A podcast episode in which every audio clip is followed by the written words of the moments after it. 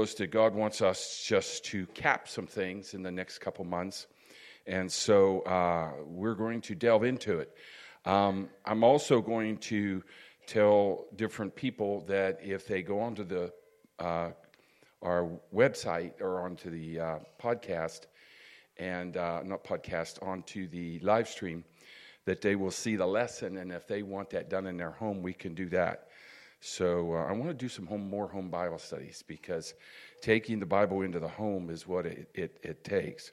So praise the Lord. We're going to start out tonight, amen. And uh, some of it may be a little basic to you, but just because it's basic doesn't mean that we don't need to hear it again. Praise God. We still need to hear the basics of things. Praise the Lord. And the Bible study is called Exploring God's Word. And uh, we're the first thing it's going to talk about. The first thing we're going to open up with is the Old Testament. Uh, now, the Old Testament was uh, broken into uh, four different periods. Um, the first period was the period of innocence. Then came conscience. Then came the patriarchs, and then came the law and the prophets. Now, that covered the whole uh, time period of the Old Testament. The Old Testament was approximately 3,600 years, almost 4,000 4, years uh, was the Old Testament. Um, Genesis, Genesis 1 1 to Genesis chapter 12 covered 2,000 years. I don't know if you know that. And then from Genesis chapter 12, when God began to deal with Abraham, the Bible covers another 2,000 years. So from Genesis 1 1 to Genesis chapter 12 was 2,000 years. From Genesis chapter 12 through to uh, the Old Testament was another 2,000 years. So God kind of just gave us the history of the first 2,000 years, but He went into depth in the next 2,000 years. And so the Old Testament covers about approximately 2,000 years. The first part of it covers a, a, a period called innocence. And the reason it's called innocence is because it was during the innocence of Adam and Eve in the garden. And it covered that period of time. It goes from when Adam and Eve was created. Now, nobody knows how long Adam and Eve lived in the garden. Have you ever thought about that? It could have been 100 years, 1,000 years. It could have been a long time that Adam and Eve lived in the garden. Nobody really knows the amount of years that Adam and Eve lived in the garden.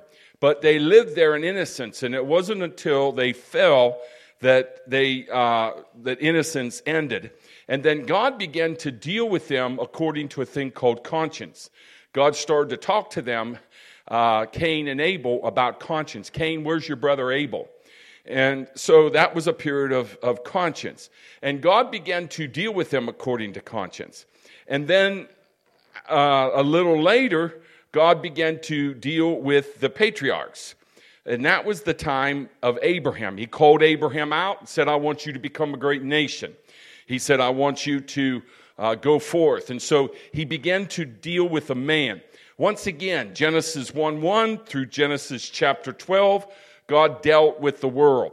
From Genesis chapter 12 on through, he dealt with Abraham when he called Abraham out and he said he wanted to deal with the world, but the world would not come to him. So God said, I will pick me a person that will come to me, and I will deal with people, individual people. The whole world will never be saved. They just won't. It's not that I'm negative, it's just that not everybody in the world is going to want to live for God and, and love Him. It's just a known fact. But there are people in the world that do. And so God said to, to Abraham, He called him out, and from the patriarchs went from Abraham to Moses. And then God began to deal with them according to the law. He set Moses down and he gave him the law. And the law went into the New Testaments. Now, when you look at the Old Testament, it's called Old Testament. If you have a Bible, you notice it's all one book. But at one time, it was not all one book. It was many different books. They was compiled in order. There wasn't chapters and verses. But since you put the chapters and verses in, it helps you to say, go to Psalms chapter 23, verse 1. And it doesn't take away from the meaning of the book. So it's not a big, it's not a problem whatsoever. But the books are generally compiled in an order that they should be put in order. Uh, for instance, Genesis is the first book in the Bible, and it's there because it talks about the beginning of mankind and the beginning of the earth.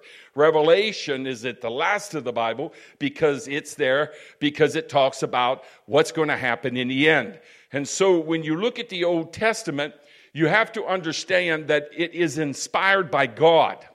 It is inspired by God. It is written by holy men, but it is inspired by God.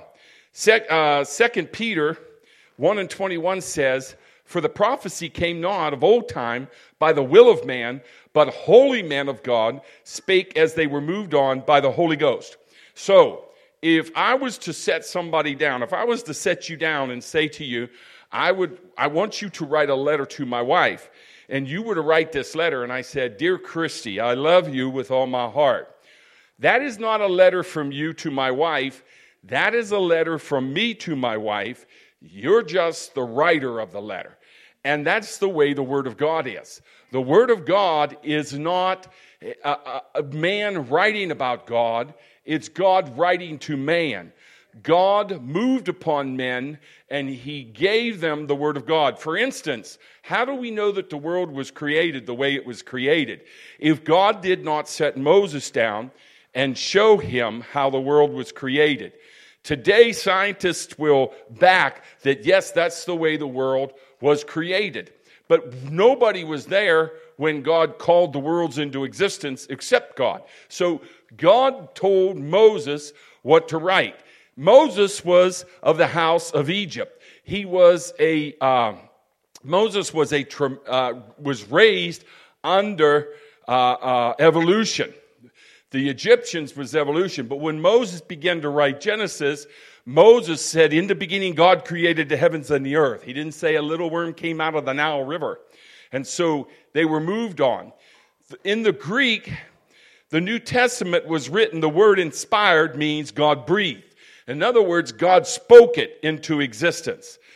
And then scripture was written not by the will of man, but by the will of God. The Bible is not man writing about God, but the Bible is God writing to you. When you sit down and read that Bible, understand that God is writing to you. The Bible is not man's book about God, but it's God's book to mankind. The key word in 2 Peter 1 and 21 is moved. The original language means to be carried along by, like a ship. So when they wrote, the Bible said the Holy Ghost moved on them. The most wonderful thing is um, when you have a uh, when you have an author, author of a book, um, they will pin something down. You will read it, but it's a wonderful thing when that author is there to tell you this is what I meant about that. This is what I meant to say. And so when you pick up your Bible, you need to let the Holy Ghost talk to you as you read His Word. Let Him fill you in on His Word because the Bible is the Word of God. Uh, we should approach the Bible with great reverence because it is the Word of God and not the Word of man. Uh, my kids would say, hey, to one to another, come here. But there was a difference when my kids would say, Daddy said to come here. And so it's the same thing with the Word of God. I can say something, but when I say something that the Word of God says, then it makes it powerful. I'm telling you, hell shudders at the Word of God. God warned Moses. He said, Ye shall not add to the word which I commanded you, neither shall you diminish it aught, and you shall keep the commandments. Deuteronomy 4 and 2. A similar command was made in Proverbs 30 and 6. He said, Add thou not unto his words, lest he reprove thee, and thou found a liar. So just, be closed, just before the close of the Bible, uh, the, in Revelations, uh, Paul writes, If any man shall take away from the words of the book of the prophecy, God shall take away his part of the book of life. That's salvation and out of the holy city and from the things which are written there. So, God not only inspired it, God not only wrote it, but God also preserved it. Here we are, 2,000 years from when the Old Testament was written, and almost uh, five or 6,000 years since the New Te- or Old Testament was written, and the Word of God is still pure today. Matter of fact, when they found the Dead Sea Scrolls, they found that the Word of God was so pure towards the King James. God not only gave His Word uh, to mankind, but He promised to preserve it forever. And God said, I'll preserve it forever. The words of the Lord are as pure words, as silver tried in a furnace, uh, and purified seven times. Now, that word seven means complete. He said, Thou shalt keep them. Psalms 12 and 6 through 7 tells us that. On the same subject, amen, the preservation of God's word, Jesus said, And it is easier for heaven and earth to pass away than one tittle of the law to fail. So, praise God. You wonder, is God's word still standing? Well, is heaven and earth still standing? I just think that's amazing that God would take something that we could see like heaven and earth and say, hey, heaven and earth is still standing. God's word's got to be standing because that's what he said. There is an easier, there's an easy method to remember uh, the Old Testament. How many books are in the Old Testament? The word old has three in it, and the word testament has nine. There's 39 books in the Old Testament. So if you remember, there's three old, uh, three in the word old, and nine in the word testament, 39. The Old Testament was penned by 32 men as the Holy Spirit moved on them. The span in which they lived was 1,500 years. What they wrote about was around 3,600 years. So there was a lot of years there that they did not live, they did not see. They would have not known unless God told them. There are four sections that are there. Uh, first of all, there's the law and that's the law that God has given them. It's the first five books Genesis, Exodus, Leviticus, Numbers, and Deuteronomy. Then there's the books of history, there's 12 books. There's the books of poetry, there's five books. And there's prophecy, praise God, 17 books, or yeah, prophecy, 17 books. And the first five usually are called the major prophets. And the reason they're called the major prophets is because they were when Israel were all together. And then there's the minor prophets. And the minor prophets is when Israel broke up. Two nations went north, and uh, ten nations went south. Praise the Lord. And so there, the prophets that was in them was major and was minor. And so when you look at the Bible, you see that that is exactly the way that it is. Now, we're going to talk about the beginning. The Bible starts out with creation, the creation week. And it says, In the beginning, in the beginning. What beginning? Whose beginning? God never had a beginning, He's always existed. God never will have an end, but there's no beginning. So when you're talking about a beginning, what beginning is He talking about? I believe He's talking about the beginning of mankind because the Bible was written to mankind. So He's talking to them about in, you, in the beginning of mankind, mankind. In the beginning, God created the creation week. The first week of the Bible says, In the beginning, God created the heavens and the earth. Genesis 1 and 1. He doesn't take a whole long time period to try to prove that. He, when he's God, he just says it, and that's exactly the way it is. The creation account reveals that God made all things, and the Bible says he did it in six days. And on the seventh day, he rested. On the first day, God said, Let there be light. Now, this was not the sun and the moon and the stars because there is just light. Like, for instance, there's light that we have here, there's light that you can light a candle. There's different light other than the form of light of the sun. And so he created light. Can you imagine an area without no light at all? Just total darkness. When God moved upon the face of the deep, the Bible said he created the light. Amen. Then God divided the light from darkness, and he called the light day and the darkness night. At this point, the earth was still without form and void. In other words, it just was covered with water. It had an extensive mass of water on it. On the second day, God said, Let the firmament in the midst of the waters be divided from the water from the waters. Genesis 1 and 6. Now, what that is, is in our atmosphere, we have vapor. Um, and so there is a, uh, the, there was just water, there was no vapor. If you have a dehumidifier, you can pull water out of the air. If you can see water on windows, it's just, it's a mist. God took the water that was in the waters and he caused it to be in the sky. That was, that's your sky, that's your heavens, that's your firmament, that's your clouds, that's the things that are there. On the third day, on the third day, God said, let the waters under the heaven be gathered together unto one place, and let dry land appear. That was in Genesis 1 9. And so God began to make all of the earth. Can you imagine this each day, this happening? You know, when the children of Israel crossed over and the Lord divided the water, I, don't know about you, but when I pumped my pond dry, um, I could go clear up almost to my waist in mud. It was, it was that much mud, amen, in that pond. And, and when you got in it, it was, it was totally up at least above my knees in mud.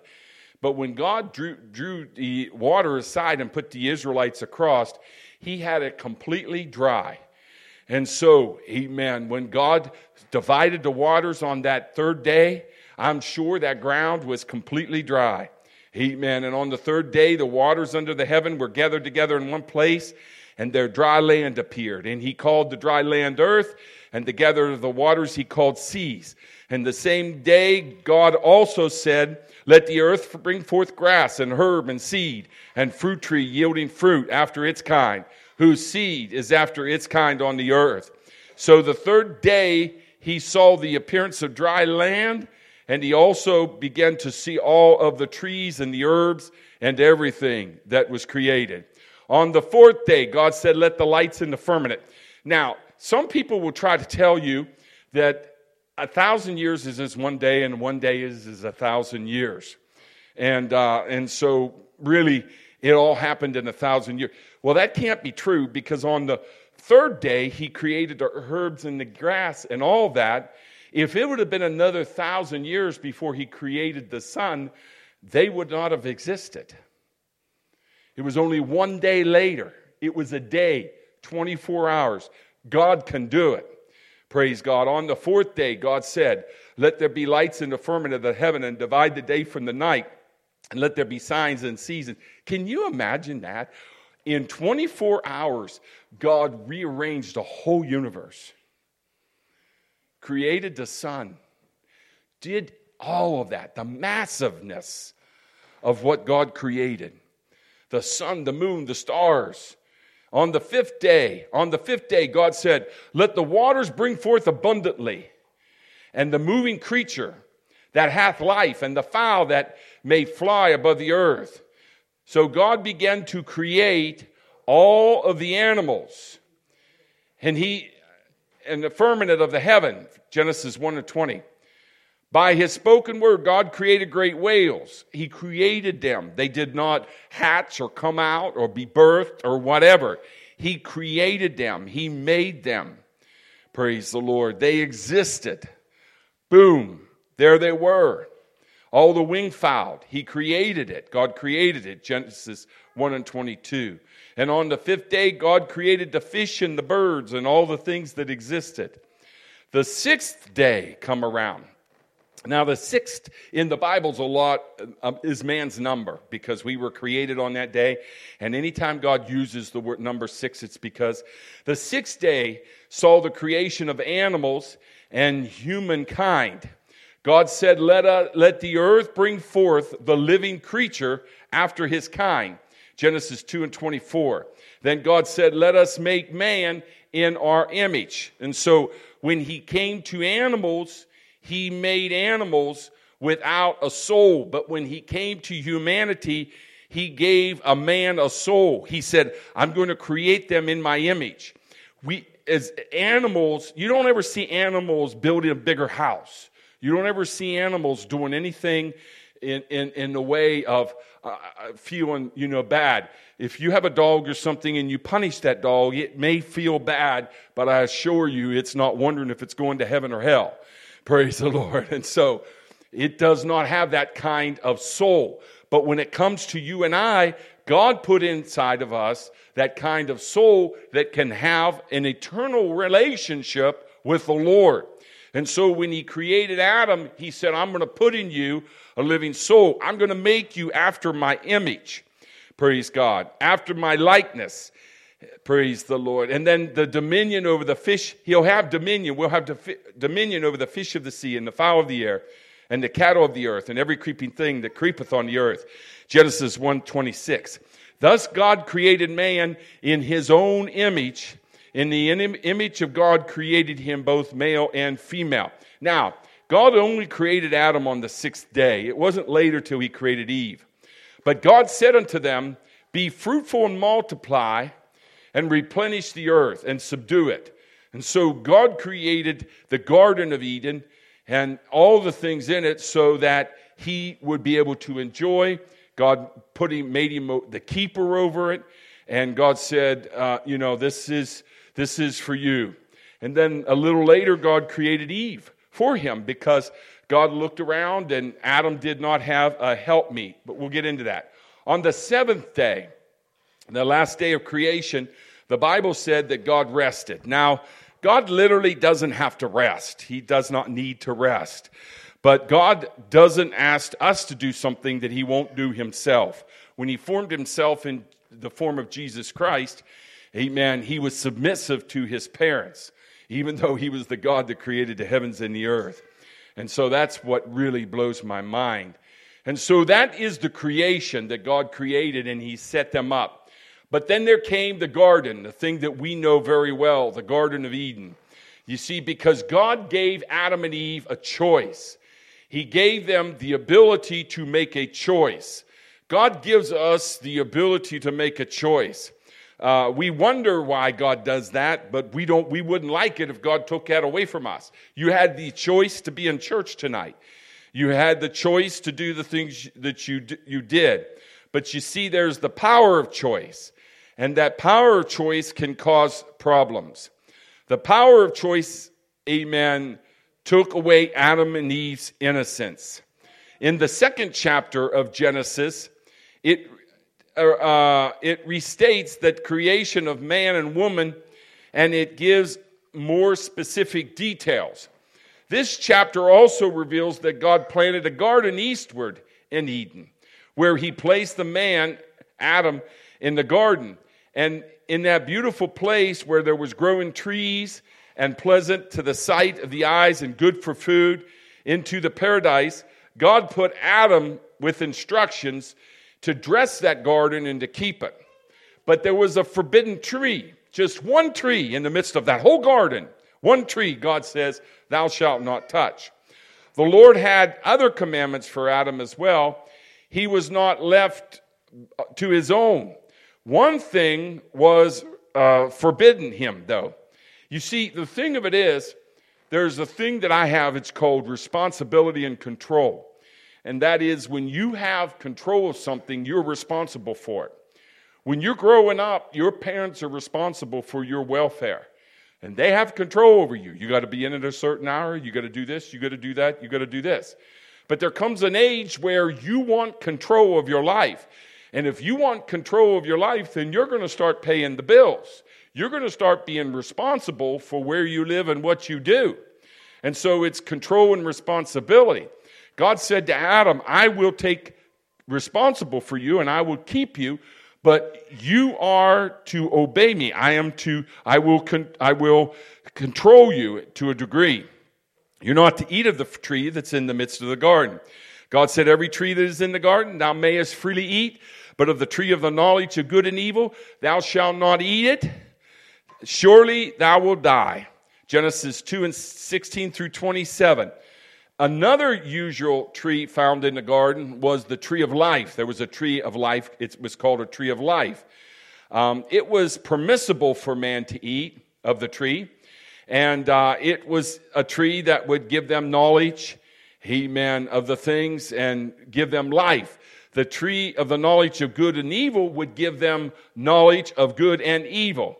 We don't know what that tree was. Some would like to think it's an apple, orange, whatever.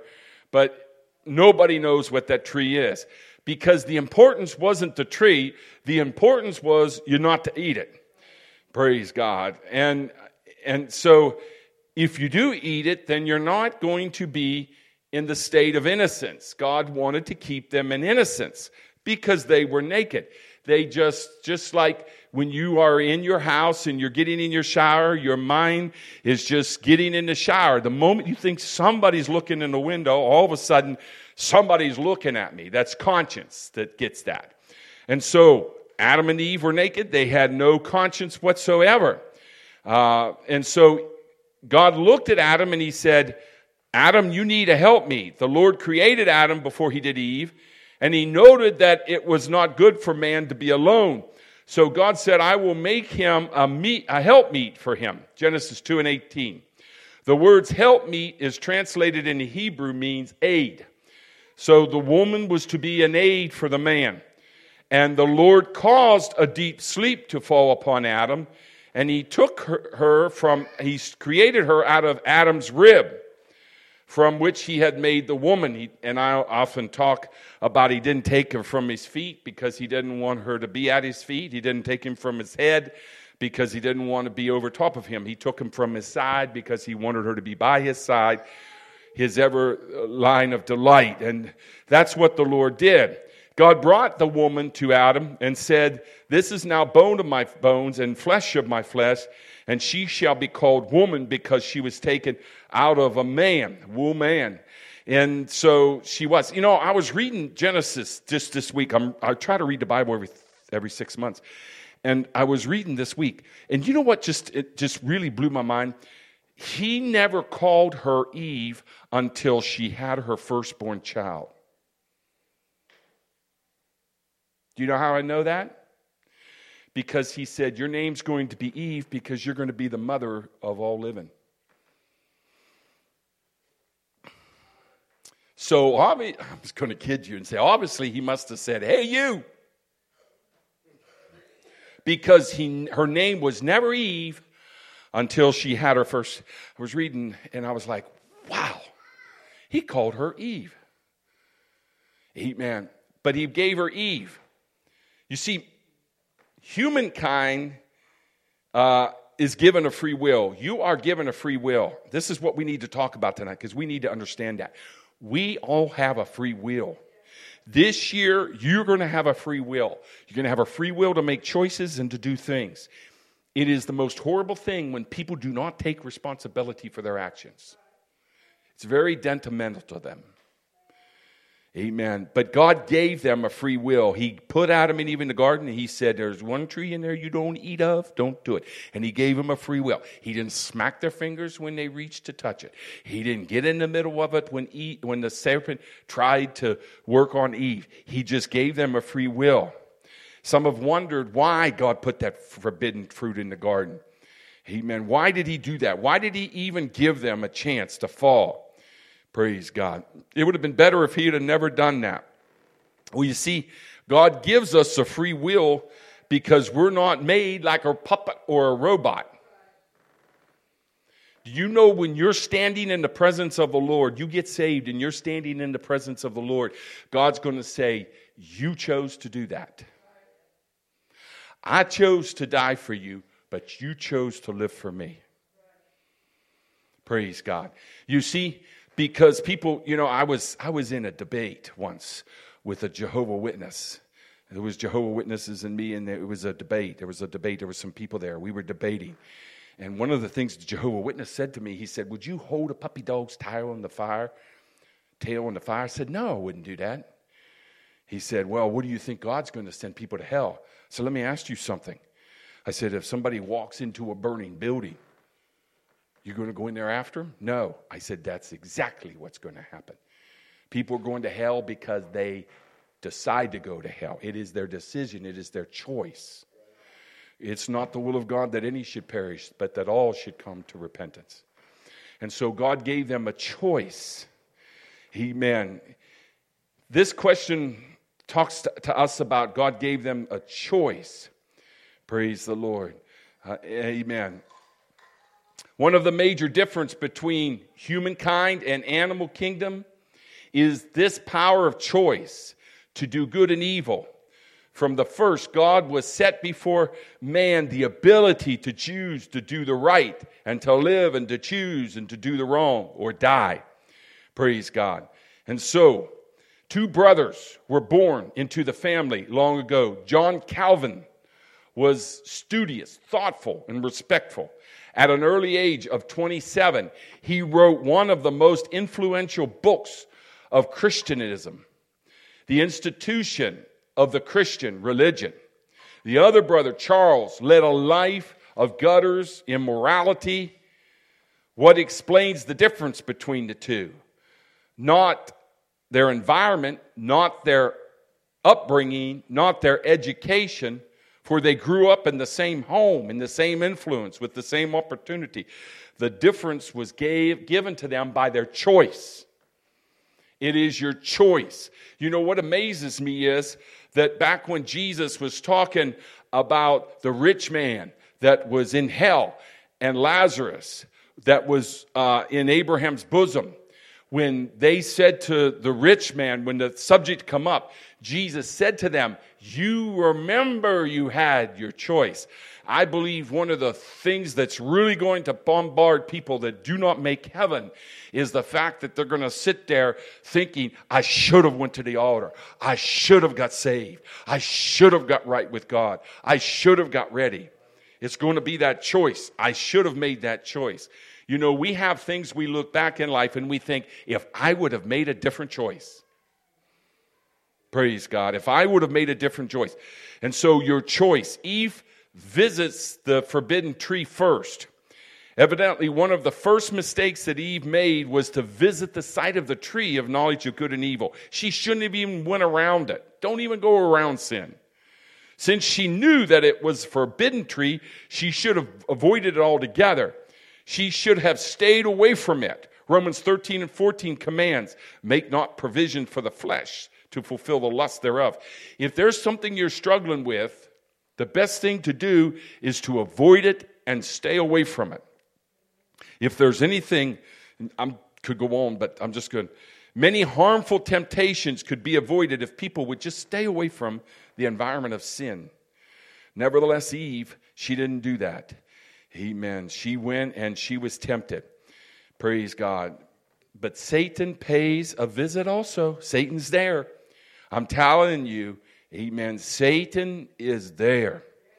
I don't know, I can't, I'm not going to explain situations, but I can't tell you how many situations in my life that I thought, what are the chances of all that coming together but to, to put some kind of temptation on me? Put some kind of thing in front of me. Praise God. Satan is trying to get you and destroy you. Every one of you, hear me today.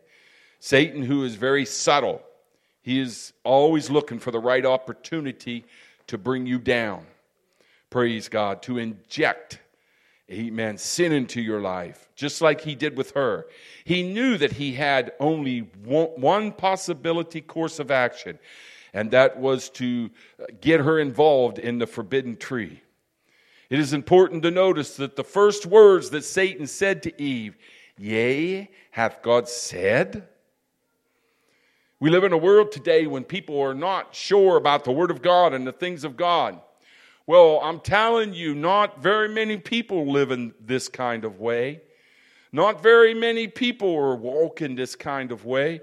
Not pe- very many people are living according to the Word of God. Not even Christians are really following that, although it's in the Word of God and Jesus said a man must be.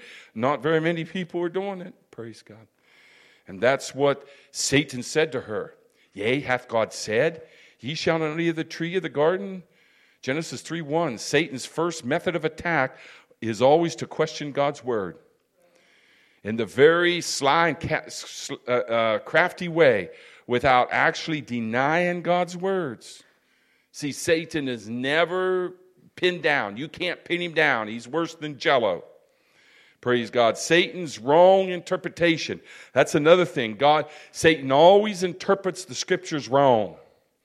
Next, he led us to observe the difference in God's perspective and the devil's viewpoint by comparing the word.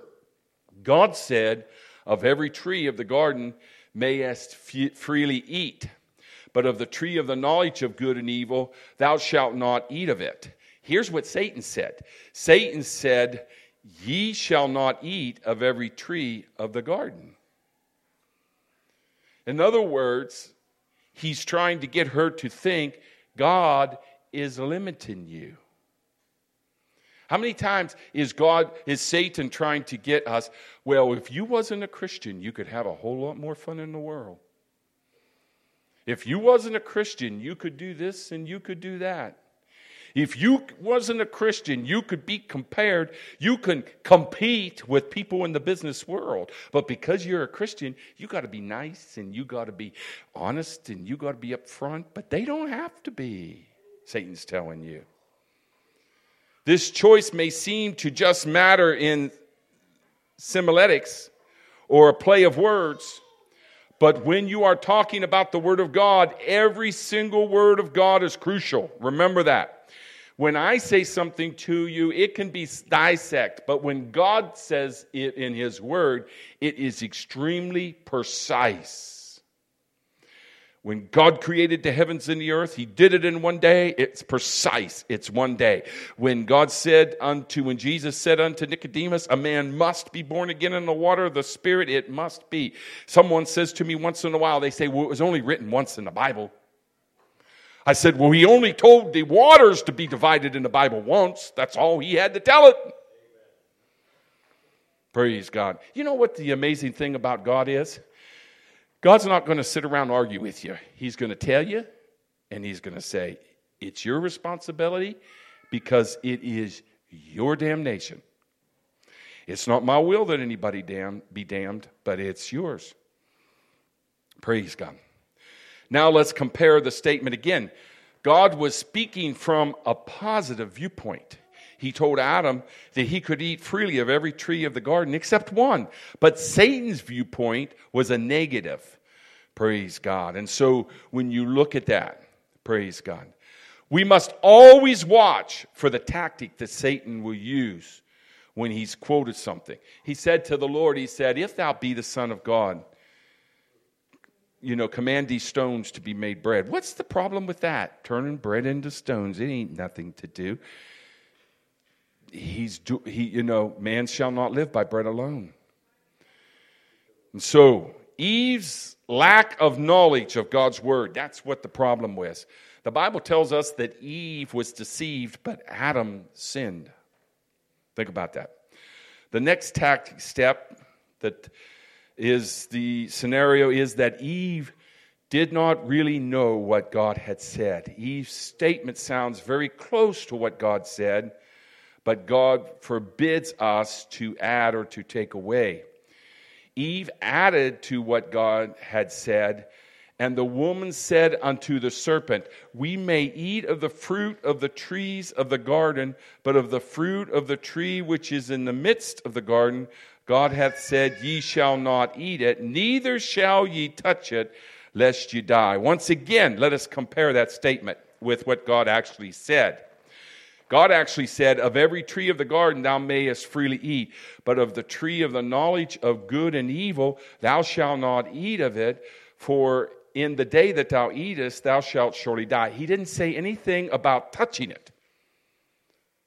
But you see, Satan realized that Eve was ignorant on the word of God. Praise God. Neither shall ye touch it.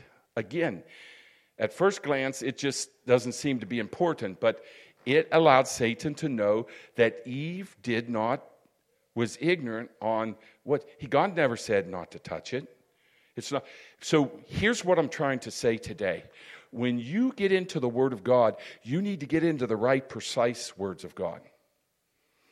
When you're baptized, you need to use the exact words they did in the book of Acts. Praise God. When you get the Holy Ghost, you need to get it exactly like they did in the day of Pentecost.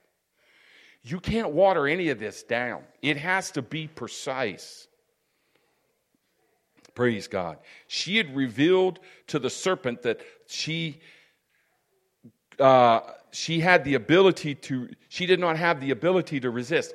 You see, someone said to me, do you think the devil can read my mind? And I said to them, I said, I don't think the devil can read our minds, but he doesn't have to because we always let him know with our mouths. He watches us and He knows. If there's a woman you're not supposed to be looking at and you struggle to turn your head, He's like, ah, I know what you like. Praise God. If somebody can make you angry and you go off on them, that's it. Somebody make you angry and you go off on them, yep, that's what I can do. You wonder why everybody gets in front of you and it, it, it, makes you mad in your car. It's because the devil knows that's your weakness and he's going to send them there. But you see, a careful study of the temptation in Matthew chapter 4 will clarify that point. Praise God. You see, Satan's attack, he attacks God's motives also. He tries to make her feel like God doesn't want her to have the best. Amen. But you see, Adam's disobedience. Eve took, and the next unhappy step down the road to spiritual death. If you eat it, you're going to die. They didn't physically die, but they spiritually died. Separation. The Bible talks about death, that's separation. She saw that the tree was good for food, sight of taste, and that it was the tree that was desired to make one wise. It had her approval, it made her proud. I can be like God. She ate the fruit, she gave to Adam, and he ate. Praise God. And so, because of that, amen, Adam and Eve fell. And so, when we look at this, we understand that the fall of man, the Bible tells us in Romans 5 and 12, by Adam and Eve fallen, by Adam fallen, sin came into the world. Death caused a separation by God. But death came by sin. And death passed unto all men. Everybody that was born in sin, shapen in iniquity. Death reigned from Adam unto Moses. Romans 5 and 14. By one man, Adam's offense death reigned. Romans 5 and 17. Therefore, as by the offense of one, Adam, judgment came of all men to condemn. Romans 5 and 18 says, For as by one man, Adam's disobedience, many were made sinners. Praise God. After Adam and Eve ate of the forbidden fruit, their eyes were open. They knew that they were naked. They began to cover themselves and they began to hide from God. God comes along in the garden and God starts calling unto them. Adam, Adam, praise God, Adam hides. God knew where Adam was. He knew where he was all along. The problem was Adam didn't know where he was. He didn't realize that he was separated from God. God calls him Adam, Adam. Adam and Eve heard the voice of God walking in the garden in the cool of the day, and in their shame and in their remorse, they hid themselves in the garden. And the Lord called, Where art thou? Genesis 3 and 9. Adam responded, I heard thy voice in the garden and I was afraid because I was naked. He said, God said, Who told you you was naked? I know what you've done. You've eaten of the tree that's in the midst of the garden. You know what bothers me? I hate this. Adam turns and blames Eve. Wives can be so sarcastic, and I know why they can be so sarcastic because their husbands don't take stands. I think that injected something in humanity all the way down till today. Women will be sarcastic, and they should be sarcastic because men don't take stands. It's the woman you gave me. Praise God. Adam should have said, It's my fault. I'll take the bullet. But it's the woman you gave me. Amen. He said, It's the woman you gave me. And so God said, Amen. So Adam and Eve were blaming each other. The woman said it's the serpent. Amen. And, and, and none of them took a stand. Adam blamed the sin on someone else, and he answered God. The woman. Oh, that's another thing. God, if you wouldn't have given me the woman. Yeah, it blows my mind. God gives us great stuff. God, I would not have gone off and uh, missed church, but you gave me a good job. Lord, I, I, wouldn't have, I wouldn't have backslid, but you made me rich. That's just crazy. That's what he did. You gave me this woman, and that's why I've fallen. The responsibility of sin, amen, came on her. The same tendency is seen in Eve. God asked her, What is it thou hast done? And she said, The serpent beguiled me. Now here comes the judgment. Immediate result, the curse. The Lord looked at the devil and he said, On the belly you'll crawl the rest of your life. He, he said unto the serpent, He cursed all the cattle and, and, and uh, he cursed it above all the cattle. And he cursed the woman. He gave the woman the curse. The curse would especially be for Eve. And he said that I will greatly multiply thy sorrow in conception, and thy sorrow thou shalt bring forth children, and thou desire to be to thy husband. And then he cursed the land. The third curse was upon the land. God said to Adam, Because thou hast hearkened unto the voice of thy wife, and hast eaten of the tree of which I've commanded thee, saying, Thou shalt not eat it. Cursed is the ground for thy sake, and in sorrow you're going to work the rest of your days. And then he also cursed man. So the, he, uh, the curse affected Adam too. God said, In sweat of thy face shalt thou eat bread till thou return to the ground. For from, from the ground thou wast taken, and dust thou art, and dust thou shalt return. Praise God. But he didn't stop there. He gave us a promise of a Redeemer. In the midst of that curse, however, God couldn't wait till the next verse. God said to the devil, I will put enmity between thee and the woman and her seed and your seed. It shall bruise thy head. In the head of a serpent is where the poison is. When a serpent bites a man or a woman, that man will start to break down. The body will start to break down. And, and that's what happens with sin. When sin is injected into humanity, it will break down. Our bodies are not what they were when we were first born.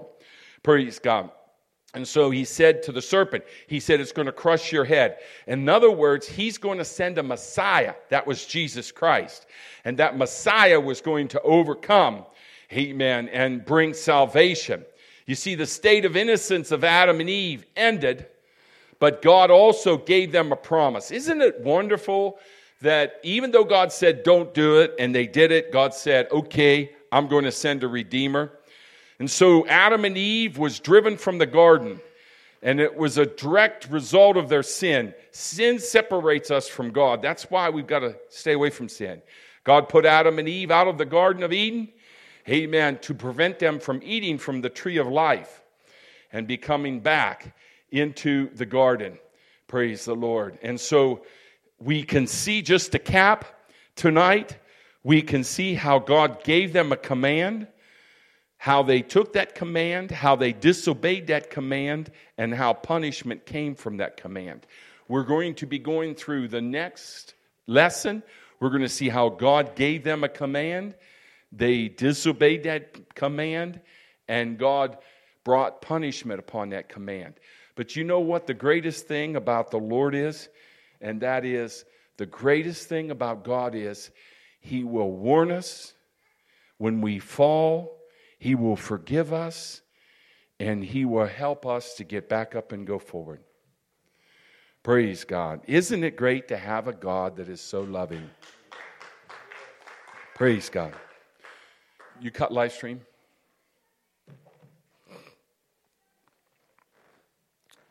Today is, or 30th was your birthday, and then today, yesterday was um,